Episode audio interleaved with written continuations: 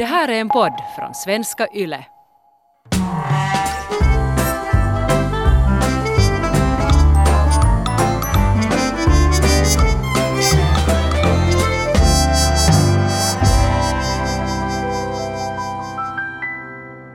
Do not stand by my grave and weep. I am not there. I do not sleep. I am the thousand winds that blow. I am the diamond glints in snow. I am the sunlight on ripened grain. I am the gentle autumn rain. As you awake with morning's hush, I am the swift upflinging rush of quiet birds in circling flight. I am the day transcending night. Do not stand by my grave and cry. I am not there. I did not die. Det här är en version av en dikt som heter Immortality skriven av Claire Harner. Det är lite oklart vem som är den riktiga författaren men jag tror att det är den här för den är ändå publicerad. Det löjliga är att jag hörde den här första gången på Desperate Housewives. ja! Och, och den här har använts jättemycket i så här populärkultur Okej. som en så här döden-dikt. Men är det också en sån som man läser på begravningar? Den börjar ju så, men dikten hade genomslag eh, via en så här Hollywoodfilm där den lästes upp och, och det, var, det var en så stor film så den här sen därifrån spreds så det var någon på 70-talet. Aha. Men varför jag tror att den har använts så mycket ändå i populärkultur är för att den har en mer hälsosam, eller just mer en så här wholesome view på döden och inte en som vi ofta normalt har, i alla fall i nordiska länderna, men, men ganska så här western thinking, att, att vi, vi sörjer det döda och sen tar det slut. Och sen är, sen är de borta forever. Ja, det är sant. Och, och den här, ja, vad jag tycker om den, och det, det är på något vis, den där representerar på något vis mitt sätt att se på döden idag som 53-åring efter att ha haft alla möjliga olika faser och, och haft dödsångest och allt möjligt. Så, så nu ser jag mera döden som, som en tacksamhet för att ha fått ha de här människorna som har dött i mitt liv. Eh, och de är inte borta, utan de är någonstans. Och just på det där viset att de, de finns i skogen, de finns i luften jag andas, de finns i havet jag simmar i, eh, de finns som fåglar som flyger. Ehm, Och, och det tröstar mig väldigt mycket. Den där, det där är en trösterik dikt. Precis, och jag tror att det, det är därför jag tyckte så mycket om den. För första gången, det var liksom, fast jag då hörde den för första gången i TV, så Där ser man att det inte är illa att se på serier alltid. Eller hur? Eller hur? Så jag fick en ny syn och det var kanske det som tröstade mig så mycket för att när jag säger att man har ju hört alla de här döden-dikterna. Nej, alltså egentligen så har jag kanske inte hört hälsosamma dikter om döden tidigare före den här. Att jag kanske bara har hört mera sådär vad man har hört i kyrkan som liten. Som, och, och de har ju varit helt ålderdomliga och inte haft på något sätt något hälsosamt att komma med utan det är bara sådär att Jo, ja, det, det har det varit kan- jätte så här s- också slut, att du går tillbaka till jorden och sen nu är du död, nu tar Jesus emot dig. Och det är så att, men, men om jag inte tror på att Jesus tar emot dig, så vad ska jag tänka på då? Mm. Att jag hade aldrig fått någon annan bild på döden. Och sen när jag hörde den här dikten så blev jag ju sådär att, att jag tycker mer om den här jordnära bilden på döden och på något sätt den här uppfattningen om att det är inte slut, det fortsätter på något annat sätt. Ja, det som också är det goda med den där dikten är ju att den är icke-konfessionell. Så att ingen religiös människa kan bli ledsen Precis. eller upprörd över den där, för den, den kommer inte med något motargument på någonting. Dessutom tycker jag att den har en så lugn rytm. Den har en lugn och tröstande och på något vis positiv rytm. Att det finns liksom, eh, allt tar inte slut vid döden. Precis. Utan, utan våra energier kanske fortsätter kvar. Ja. I det här avsnittet tänkte vi snacka döden. Mm. Ehm, ett, ett väldigt svårt ämne för mig ännu. Ehm, jag har mycket dödsångest. Också för jag har jättemycket så här olycksångest. Att, att jag eller någon jag känner är med om en olycka. Ja, det där känner jag igen. Och, och det, det är en jättestark ångest i mig för att den, den, byggas, den byggs inte på, på något så här riktigt alls, utan det är just sådär att tänk om, tänk om, och det kan vara så små saker. Ja. Så, så därför ger döden mig kanske mer ångest för att det är så många olika aspekter kring det. Just det här som hemska olyckor som kommer att hända vet en i miljonen. Mm. Så själva döden och just så här vad som händer efter döden. Och det är inte liksom det som är värst för mig. Utan, Utan det är kanske den just det där olyckan som leder till döden, är det den? Mm, jag tror det. Ja. Tänk om du har fått det här i modersmjölken. För att när ni var riktigt små så var det, jag det där hade en sån här, min ständigt återkommande skräcktanke är att, att jag åker bil med er och ni är alla em, fast i de här barnstolarna. Och sen åker jag ner för en bro i vattnet. Och, och sen, sen liksom är jag i skräck för det här att hur ska jag hinna få upp er alla? Och vem av er tar jag först? För ingen av er kan simma. Och liksom, hu- hur kommer jag att hinna liksom plocka upp er, föra till stranden, dyka ner tillbaks till bilen? Och, och det var sån här när jag kunde få den här drömmen innan jag somnade. Och jag tror att, att hemskt mycket av det handlar om, jag var ju rädd att jag ser den här drömmen därför att det är framtiden. Nu vet jag att det inte var det för att vi gjorde inte det när ni var små. Men, men kanske just att, att när jag hade Vi har fallit i diket en gång. Det var ganska skrämmande. Nå, picky lite med bilen. Då var det inte ens jag som körde. Nå, men, men på något vis att kanske li, lite det här att när man har något så, så viktigt att förlora, när, liksom, när de viktigaste människorna och de man älskar allra mest, så, så det där, de som man allra minst vill förlora. Så då liksom det, blir, det blir för mycket för en känslig människa att hålla i huvudet, tror jag.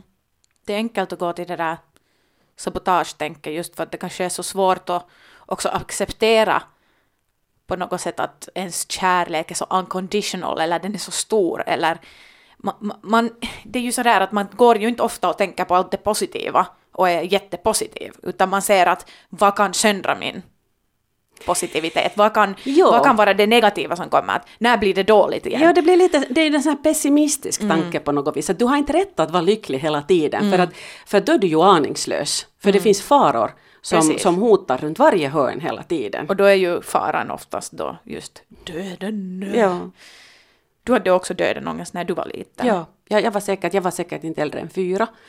Och då fick jag en sån här våldsam dödsångest. Eh, som påminner ganska mycket om min rymdångest. Att, att döden Jag kan samma i stort i det Ja, där jättemycket. Att, att döden är så svår att fatta, precis som rymden. Liksom. Det här med att rymden är oändlig, så det har jag jättesvårt att fatta och, och, och, och sen får jag ångest av det. Mm. Nu har jag inte längre ångest för döden, jag har fortfarande lite ångest för rymden. ja, nej, alltså, jag tycker inte om att snacka rymd. Men eftersom jag redan är 53 år gammal så, så känner jag ju redan många, många döda människor. Många vänner och släktingar har dött. Eh, och, och du har inte alls lika många där på andra sidan, eller vad vi ska kalla, kalla döden för. Nej, jag, har, jag känner ju inte till döden på, på samma sätt som du. Och, och mycket har att göra med helt så här samhälle. Jag gick just en, en dödenkurs i skolan. Och där snackade just om eh, just så här western countries, men också jag, jag kunde se det här mycket i just Norden. Och att det är symptomatiskt att ungdomar inte har upplevt döden alls. Nej, vi har ju inte heller den traditionen att, att vi skulle se de döda. Nej. Många andra kulturer har det, men vi har inte den att, traditionen. att här är det mer av en anomali att, att unga personer eller människor du är kompis med, med dör eller att, att de allra närmaste till dig, eh, att du skulle ens vara med i deras död om de nu skulle dö. Så det, det, det är helt en sån här jotto att ungdomar har en mycket starkare distans till döden än vad de brukar ha. Och, och när jag just läste det här så jag kände jättemycket igen mig och jag försökte just lite så analysera att ja, vad har varit mitt förhållande till döden hela min uppväxt? Och då kom ju den här motsägelsen att egentligen har jag varit kring döden hela mitt liv. På det sättet att när man är i liv så är man inte död. Det är ju så man vet vad som livet är, typ egentligen. Men eh, det där var helt superfilosofiskt, men också helt så där alla tv-serier, alla barnserier, alla sådana här, allt just i populärkultur. Det är hjältarna och det är bovarna och sen de försöker döda varandra hela tiden. Redan något så som man tänker oskyldigt som Tom och Jerry. Det, det går ju literally ut på att den ena ska döda den andra. Ja. Och det här har man då tittat på som barn. Och, och något som jag märker också i alla just animeserier som jag tittar, men också helt enkelt de serierna som är menat för lite um, alltså yngre tonåringar eller sen barn. Det har ju inte med ro, romans på samma sätt. Det har inte med så här närhet, kyssar, sex, det har inte med svordomar, det har inte med av sånt. Men döden och våld, Aha. de, de är ju där hela tiden. Men hur är det med animeserier, har de också efter döden? Finns det några eh, världar efter döden Ja, där? ofta. Nå, är det trösterikt för dig med de här världarna efter döden i anime? Nej, alltså det trösterika till mig äh, gällande döden i anime brukar vara just de här de här smarta äldre som säger så här jättefina saker. Och just mera så här i, i, med tanke på den här immortality-dikten, att lite i det att, att det är inte slut här, att de finns i ditt hjärta och det betyder ju att de existerar. Vet du, sådana här fina filosofiska meningar som kommer från så här ancient old typ Japanese culture. Så det, det kan vara jättetrösterikt faktiskt. Ja. Men eh, vad min point var att klart att jag har varit omringad av döden. Men så där helt um, riktig död av människor runt omkring mig. Så det har ju inte varit med mig överhuvudtaget. Och jag har ju då eh, varit jättelyckligt lottad i det att inga mina närmar, närmaste släktingar har heller dött. Du har inte varit på så många begravningar heller. Nej. Att, att, att ni var pytte, pytte små när er pappas mommo och farmor, de dog faktiskt inom samma år. Men då tog vi inte er med på de begravningarna. Nej. Sen ehm, min alltså första begravning av just närmaste släktingar, så det var, det var då min morfar. Och det var inte så hemskt många år sedan, så du var ju inte liten, du var det inte ett barn längre det var, då. Det var 2017. Mm. Eh, var jag inte vuxen redan Ja, du var vuxen då redan. Ja, så, så på det sättet har jag ju varit jättelyckligt lottad. Mm. Att du Men- har fått, på det viset, att du har Ja. fått ha dem länge. Ja. Och sen så dog er farmor samma år. samma år att det var nog, det var jättetajt och det här är också igen en sån här konstig familjegrej hos oss att allting ska hända jätte sådär pum pum, Ja. pum pum. Så det var inte en sån, det var inte chock, det var Nej. mera just bara den där sorgen.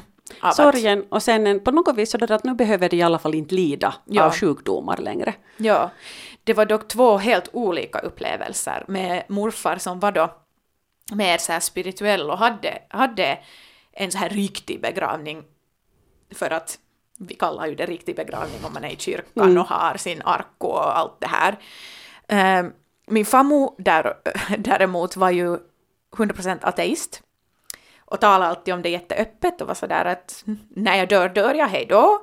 Eh, hon var också jättebestämd. Vi hade en minnesstund som var jätte sådär, ändå samtidigt ganska distanserad från, i alla fall spiritualism helt, men, men också från henne. För att hon var lite sådär att, att men man behöver sen inte deal with that stuff. Sen, sen när jag dör så behöver ni inte mera Hon var en, hon var en härlig, Ja. hjärtlig, kärleksfull människa men hon kunde vara ganska barsk. Ja, det var, det var två helt olika upplevelser, men, men samtidigt är jag helt tacksam över att jag har gått igenom de, de två olika upplevelserna och också, också kunnat uppleva döden på, på två väldigt olika sätt, så att man lär sig. Nå, men vad kommer du ihåg om morfars begravning? Nå, morfars begravning var ju igen just på, på det sättet att det var en sån här begravning i en kyrka och det var min första närmaste död, så det var, det var jobbigt och jag minns att det allra jobbigaste var att gå in i den där kyrkan och, och, och se kistan. För jag visste att han var där inne. Och det var jättedisturbing till mig. Jag tyckte inte om tanken om att han bara är där, Mm. livlös, i en stängd kista. Alltså det var, det gjorde mig faktiskt obekväm. Men också, det kommer kanske från ett ställe att, att man tycker inte att de, de borde vara så, utan det borde, de borde få vara på något vackrare sätt kanske. Men det är också sådär att de döda bryr inte sig, de är döda. Mm. Så Att det var ju bara hans skal Ja. som var i kistan. Ja, själva begravningen minns jag inte så mycket för det var ju ändå ganska så kristet och kyrkligt och, och jag I don't adhere to that fate. Så det var ju inte riktigt, jag kunde inte där på något sätt sympatisera eller vara med i den processen, men jag lyssnade och satt. Men just den, de största effekterna fick jag just efteråt. Och alltså vi lämnades inte riktigt i fred av de flygande själarna där runt. När kistan hade burits ut ur kyrkan och placerats i Likbilen. likbilen, så just i den stunden flög en enorm sångsvan över hela kyrkan och faktiskt liksom sa tröt, tröt! Mm. Och, och då började hela begravningssällskapet skratta. Mm. Men den viktigaste fågeln har varit örnen. Mm. Och, och det är en så här jättestor symbol i vår familj. Och då var det ju, du kan berätta mera, men just till exempel under eh, min storebrors faned i armén, som var dagen efter att min morfar hade dött, så kom det plötsligt en ensam efter att allt det där militärskramlet var slut, det, det är ju jättemycket exerciser och, och trummor och, och, trumpeter. Och, det där, och sen när alla de här, det här officiella programmen var slut och, och vi ställde oss utanför Sotko för att köa, köa efter munkarna. Och då plötsligt så ser vi att en jättestor örn cirkulerar oss ovanför oss i himlen. Och Sofia och jag säger titta morfar kom på din faned. Och Emil var helt så att eh, jag ser den där örnen, men kan vi nu försöka låta bli att göra någon scen här? Mm. Och jag var alltså att jo, jo, men visst är det kiva att morfar kom, för han ville jättegärna komma på din faned. Och, och, och, jag har försökt tala om det här nu efteråt, att kommer du ihåg när den där örnen kom? Mm. Och han alltså att, jo men nej, men um, att, att det var på något vis pinsamt att han liksom kommer främst ihåg den där pinsamheten för att han var så rädd för att Sofia och jag skulle göra en scen. Men det mest alltså, fantastiska med den där... är löjliga på riktigt. Men det otroliga med den där örnen var dessutom att sen när den hade cirkulerat några varv ovanför oss så flög den till Emils stuga och cirklade några varv ovanför Emils stuga och sen så flög den iväg. Så även fast det här kunde då ha varit helt naturliga naturfenomen, så, så man sätter mening det där. Och också mest för att det är lite kul. Cool. Det är lite kul cool att tänka. Det är kul cool och det är trösterikt och uh, man vill också kunna känna glädje och skratt. Liksom. Man vill ju minnas, minnas det bästa mm. av den person som har dött. Och, och vid det skede som döden har hänt så, så skulle man vilja liksom, man vill få tröst i sin sorg. Och, och det där var nu den bästa tänkbara trösten jag kunde få den dagen i alla fall. Och som i dikten of quiet birds in circling flight så hade vi ändå lite olika för det var det var en quiet örn men sen en väldigt högljudd svan. Ja, och det var ju det att när den där svanen då faktiskt sen hade sagt tröt, tröt, så sa ju faktiskt min pappas bästis Ripa sa att ”Se du Mats kom”.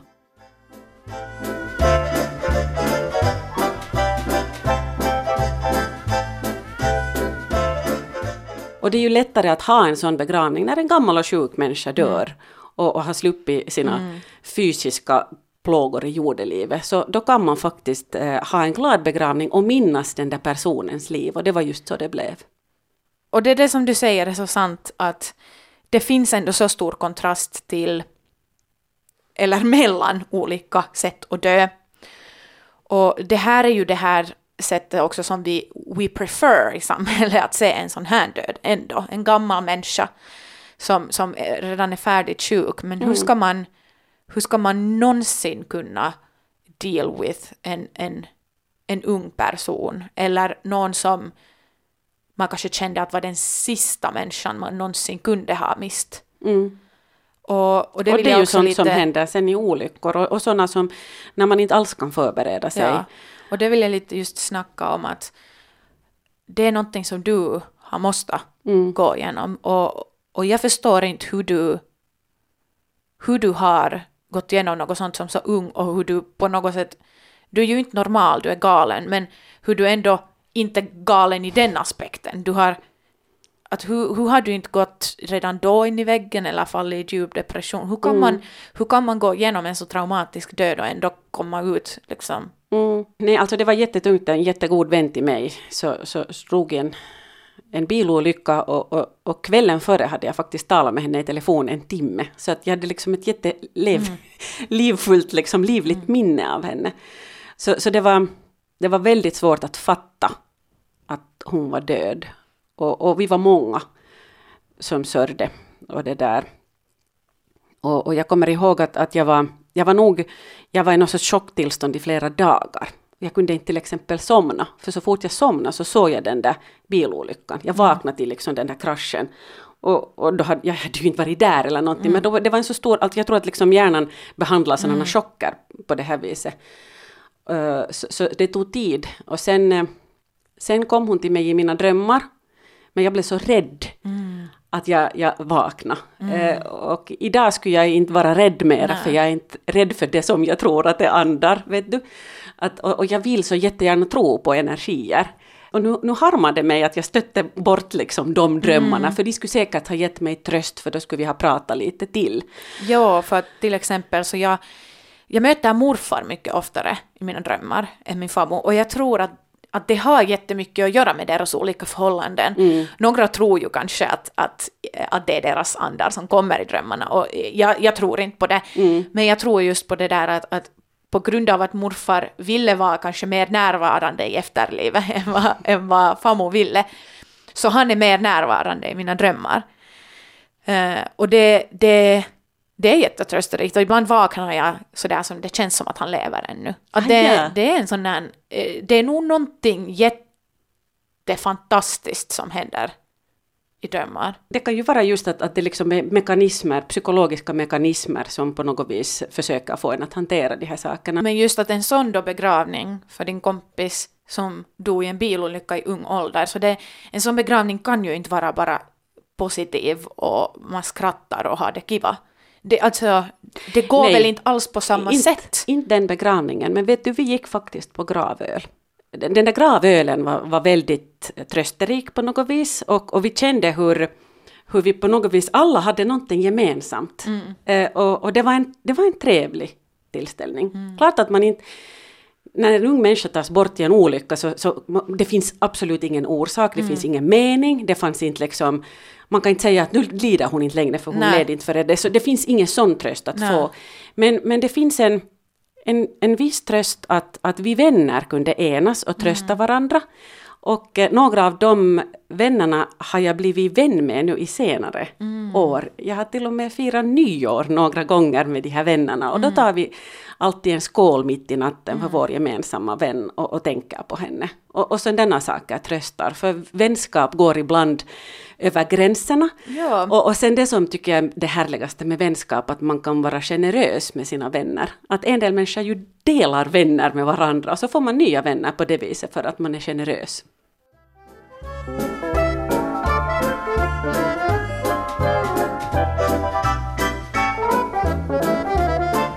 Ja, alltså jag har ju haft jättemycket döda andar omkring mig på sommarvillan i Strömsö. Det var, det var fullt av döda överallt. Och, För och det, var så, det hade gått så många vi år i hade, släkten. ja, släkten hade haft den där villan i så många generationer.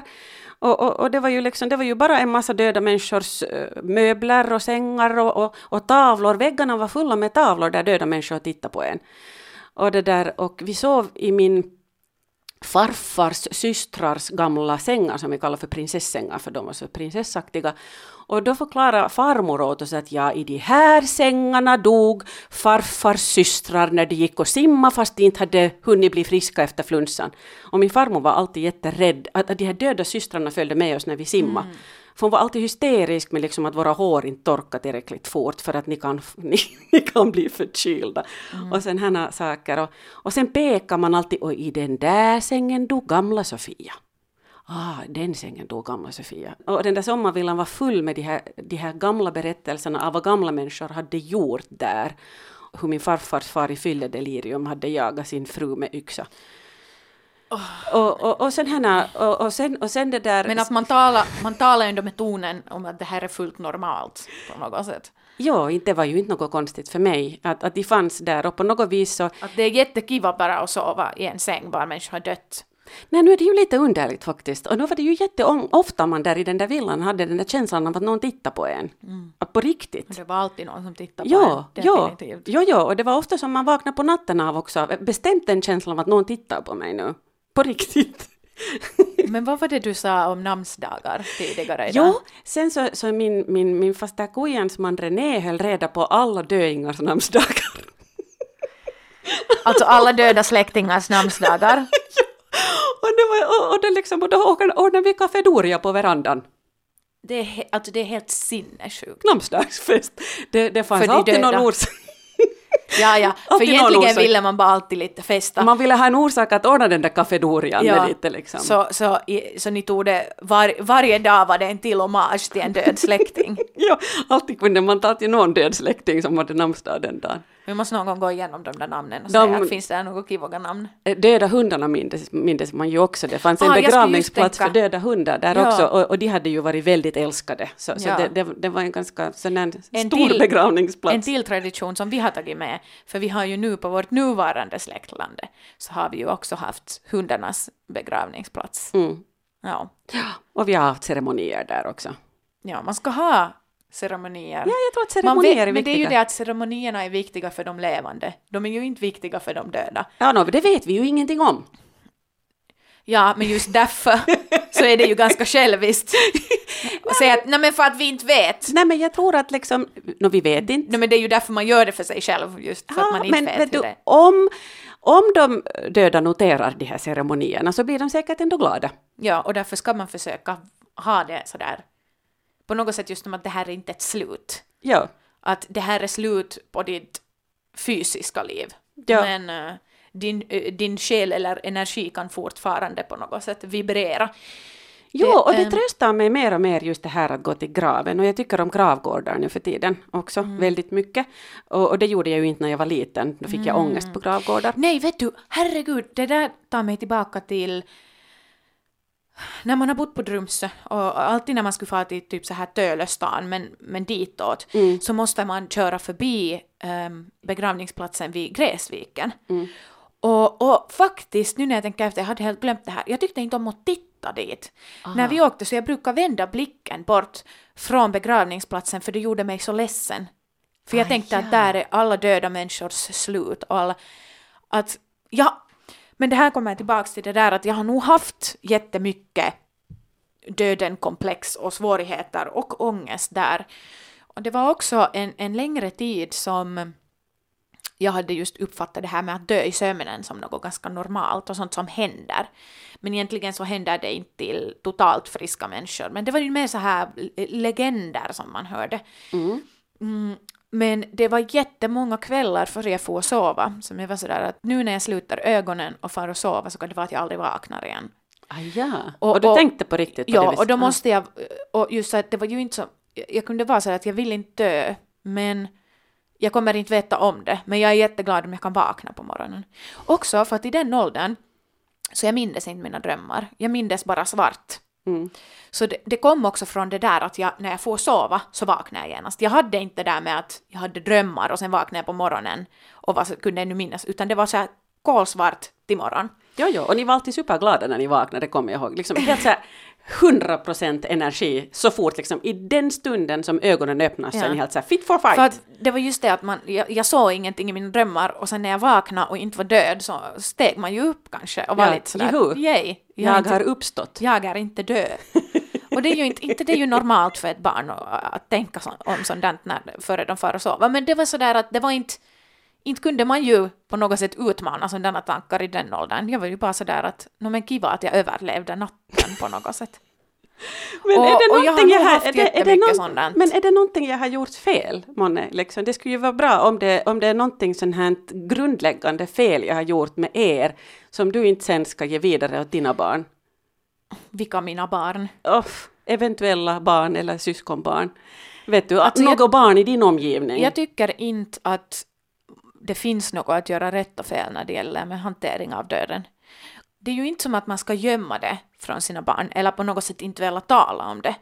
det, det jag skulle säga att det är ändå kajken A ja O, att, att man kan bara inte skyffla bort det och ignorera det. Men inte finns det något att det här ska man säga, det här ska man göra, det här ska man visa. Det är, ju en, det är ju en normal känsla, i alla fall på grund av att vi lever i ett samhälle som är ändå sådär att döden är slutet. Och det är ju inte i alla kulturer, utan nu talar jag mer sådär Finland.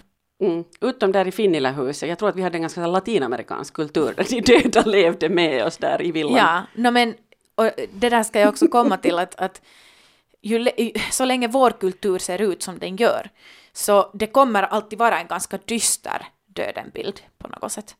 Och eh, vi hade ju ändå du, vi hade ju så här en Döden-boken. Ja. Och den, den var ju jättebra som behandlade döden på en barnnivå. Och jag, jag minns att det var, det var en sån där att jag fick både ångest och bra känsla av den, för den på något sätt ändå lite förklara och stängde just det kapitlet men ändå väckte det här lite, lite mer tankar om just så här att existera Mm. och att inte existera. Men just att sånt kan ju vara jättebra för människor som själva då inte är så bra på att hantera eller tala om det, att just ha några barnböcker. Så barnböcker kan vara så fantastiska Mm. Jo. faktiskt. När du nämnde det där att hur, hur det kanske var mer en sån latinamerikansk syn på döden i Strömsö, så det är ju nog det, det, det är mycket hälsosammare bild Mm. på döden. Och, och just det här att, att man lever med och allting är ändå påverkat av våra relationer till det döda. Och det är någonting som man i Finland har gjort jättefel i alla fall. Ja, Och, men det är ju och det, det är det här med det här att allting ska vara modernt och på något sätt kliniskt. kliniskt. Och, Bortstädat. Ja, att, att det... Hur, hur sjukt det än låter så inte är det egentligen fel att fira de dödas namnsdagar. Nej, jag tycker inte heller. Och sen det där också. Lika konstigt är det att fira de, de som lever, för att namnsdagar är egentligen jättekonstiga och onödiga. Nej, du har ju inte liksom gjort någonting. Det är Nej. ju inte sådär att, att du är inte bättre för att du har ett namn. Alla Nej. har något namn. Ja. På samma sätt som, varför ska man nu fira födelsedag heller? För inte är det du som har gjort det, det är ju mamman. Nej men eh, födelsedagar är nog lite annorlunda, det tycker jag ändå vi kan acceptera. Jo, ja, nu är det ju förstås jobbigt att födas. Det är ju liksom det. Ja, för att man kommer in i det här livet bara för att dö. Men hur skulle du vilja bli ihågkommen av, av kommande generationer? Nå, alltså det viktigaste som jag ändå tycker är att, att människor skulle på något sätt minnas mig som någon som har eh, gjort mer positivt och tillgivit mer positivitet i världen än, än negativitet. Det behöver inte vara stort, det behöver inte vara litet heller, men, men när det gäller sådär något som jag skulle ha velat åstadkomma så har jag inte ens några idéer. She made an art out of Doing nothing. doing as little as possible to live a fulfilling life. That's it. Det är svårt att förklara på svenska så sätt det bara i Google Translate. Hejdå!